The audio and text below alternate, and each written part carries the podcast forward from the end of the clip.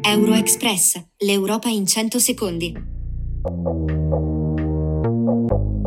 Buonasera e benvenuti con Euroexpress, le notizie del giorno dell'Unione Europea in 100 secondi, curate da Reactive Italia.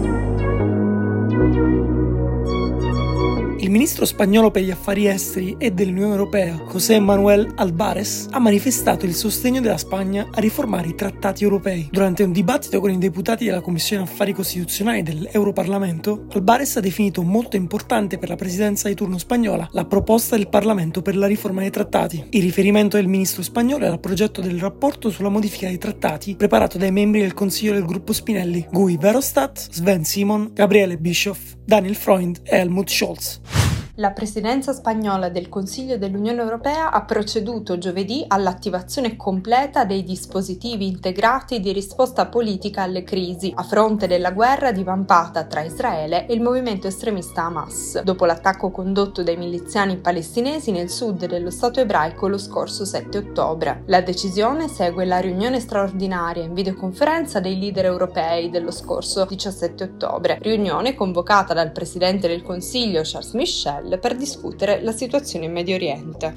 Il Parlamento europeo assegna il premio Sakharov 2023 a Masa Amini e al movimento Donne, Vita, Libertà in Iran. L'annuncio è stato fatto dalla Presidente del Parlamento europeo Roberta Metzola durante la sessione plenaria a Strasburgo. Il Parlamento europeo è orgoglioso di sostenere i coraggiosi e i ribelli che continuano a lottare per l'uguaglianza, la dignità e la libertà in Iran, ha dichiarato Metzola. 2023 Sakharov Prize for Freedom of Thought has been awarded to Gina Mahsa Amini and the Women Life and Freedom Movement in Iran.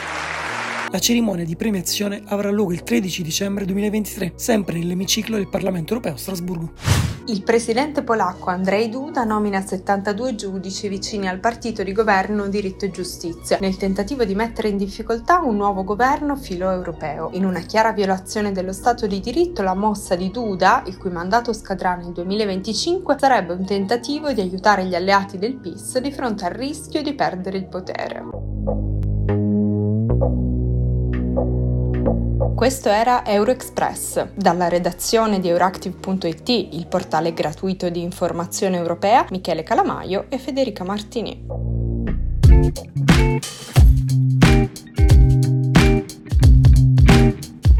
Euroexpress, l'Europa in 100 secondi.